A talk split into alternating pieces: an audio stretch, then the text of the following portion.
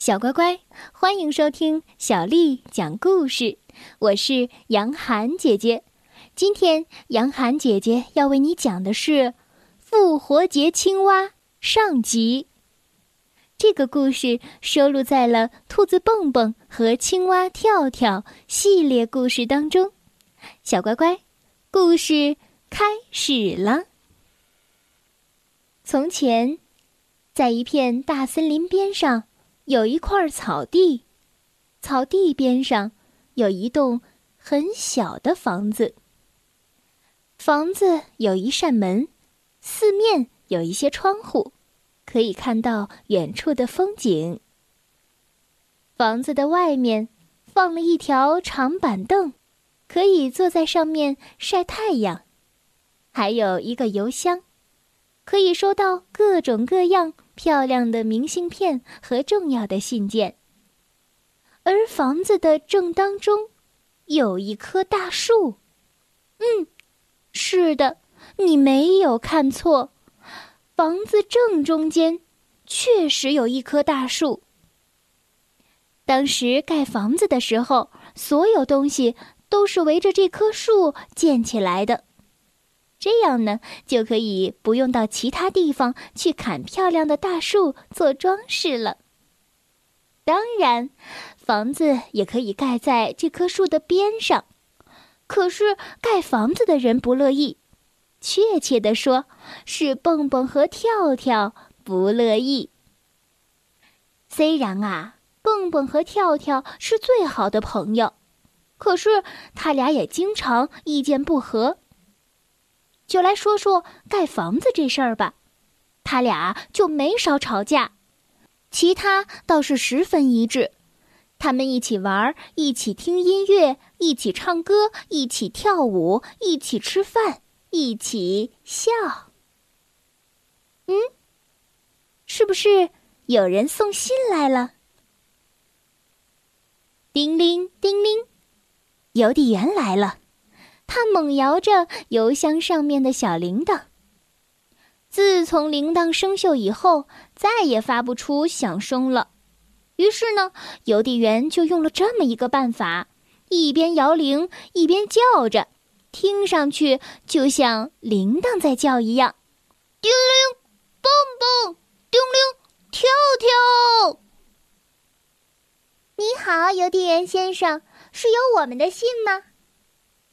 嗯，还是一封加急的信呢，所以今天的铃铛摇得格外响呀。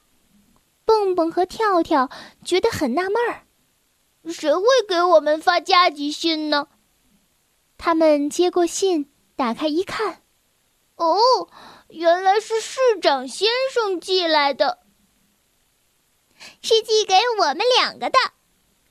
蹦蹦开心地说。跳跳从蹦蹦手里拿过信，拆开看看。亲爱的兔子蹦蹦、青蛙跳跳，你们好！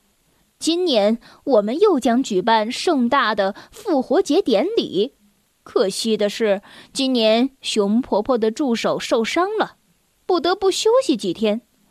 这只可怜的兔子在拔胡萝卜的时候伤到了呃自己的腿。所以，他今年不能来扮演复活节兔子了。按照传统来讲，只有兔子才能扮演复活节兔子。可今年事情发生的实在是太突然了，所以我们只好破例一次，由青蛙扮演兔子的角色。我们希望你们两个能够接受这项光荣的任务，在熊婆婆的花园里藏好所有的彩蛋。时间很紧，如果你们能帮忙，那就太好了。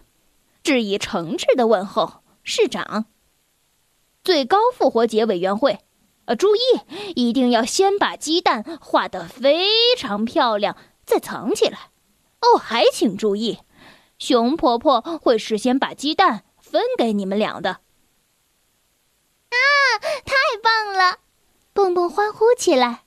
我是复活节兔子，你是复活节青蛙。蹦蹦从信封里拿出一顶兔子耳朵的帽子，忍不住笑了起来。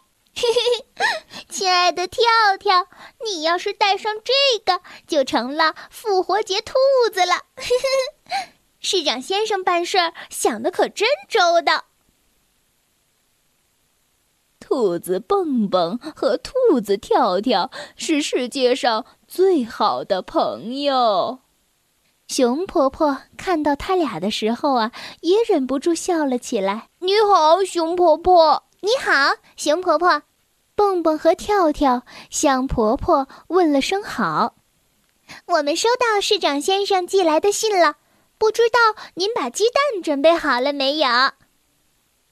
准备好了，我的小蹦蹦。市长先生也给我写了信。婆婆说。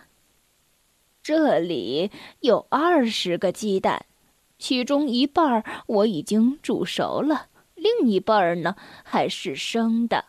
你们先把它吹出来，才能在上面画画。嗯，吹。跳跳听得满头雾水。我只知道吹蜡烛、吹牛什么的，嗯，还从来没吹过鸡蛋呢。哦，这些鸡蛋要挂在树上做装饰品，所以在把它们画好挂上去之前，必须把鸡蛋掏空了，就要把里面的蛋清、蛋黄给吹出来。来，跳跳，你试一下，就知道是怎么回事儿了。婆婆递给跳跳一个鸡蛋。和一根织毛衣的针。嗯，在鸡蛋尖尖的这一头用针，哎，扎一个小洞，再在另一头扎一个，哎呀，大点儿的洞。嗯，然后呢？然后啊，你就从小孔的一头用力，哦，吹气进去。噗！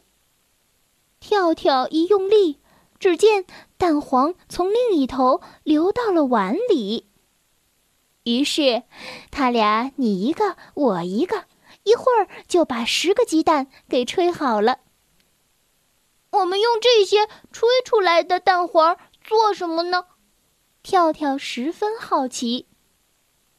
哦，这些蛋黄啊，可有大用处！我要用它给你们做我最拿手的。复活节煎饼啊！复活节煎饼！蹦蹦和跳跳兴奋地叫了起来，差一点儿就流口水了。祝你们玩的愉快，可别让兔子耳朵掉下来。熊婆婆嘱咐两只小兔子：“嗯，那我们就等着吃煎饼了。”熊婆婆刚要转身出门，跳跳马上喊了一声：“婆婆，您忘带蛋黄了。”哎呀，年纪大了，瞧我这记性。婆婆叹了口气，回头拿上满满一碗的蛋黄，哼哧哼哧的上山了。蹦蹦把画画用的笔和颜料都拿出来了。跳跳也把桌子铺好了，用的啊是上次画画用过的旧桌布。我们先画那些煮熟的鸡蛋吧，这样简单一些。为什么呢？在空鸡蛋壳上画画很容易把壳弄破了，到时候我们只要在空鸡蛋壳上涂上颜色就好了。不用在上面画其他的东西。跳跳第一次扮演复活节兔子，格外高兴。他可不想让大家都失望，就算给空鸡蛋壳涂颜色，也要在上面画一些条纹和圆点儿。你说，嗯，除了在鸡蛋上画条纹和圆点儿，嗯，还能画什么呢？跳跳仔细想着，叹了口气。如果你想不出什么好点子，喏，就看看这本书。蹦蹦递给跳跳一本旧的发黄的书，里面都是讲怎么画复活节彩蛋的。哇，复活节彩蛋的样子可真是多呀！哦，真漂亮！这些都是你设计的吗？不是，这些都是我爷爷的爷爷画的。他在复活节最高委员会工作过很多年，他画的东西特别好看。嗯，一眼就看出来了。跳跳不住的点头。小乖乖，今天的故事就为你讲到这儿了。如果你想听到更多的中文或者是英文的原版故事，欢迎添加小丽的微信公众账号“爱读童书妈妈小丽”。接下来又到了我们读诗的时间了。今天为你读的是唐代诗人刘禹锡的《秋风引》。《秋风引》，唐·刘禹锡。何处秋风至？萧萧送雁群。朝来入庭树，孤客最先闻。《秋风引》唐·刘禹锡。何处秋风至？萧萧送雁群。朝来入庭树。孤客最先闻。《秋风引》唐·刘禹锡。何处秋风至？萧萧送雁群。朝来入庭树，孤客最先闻。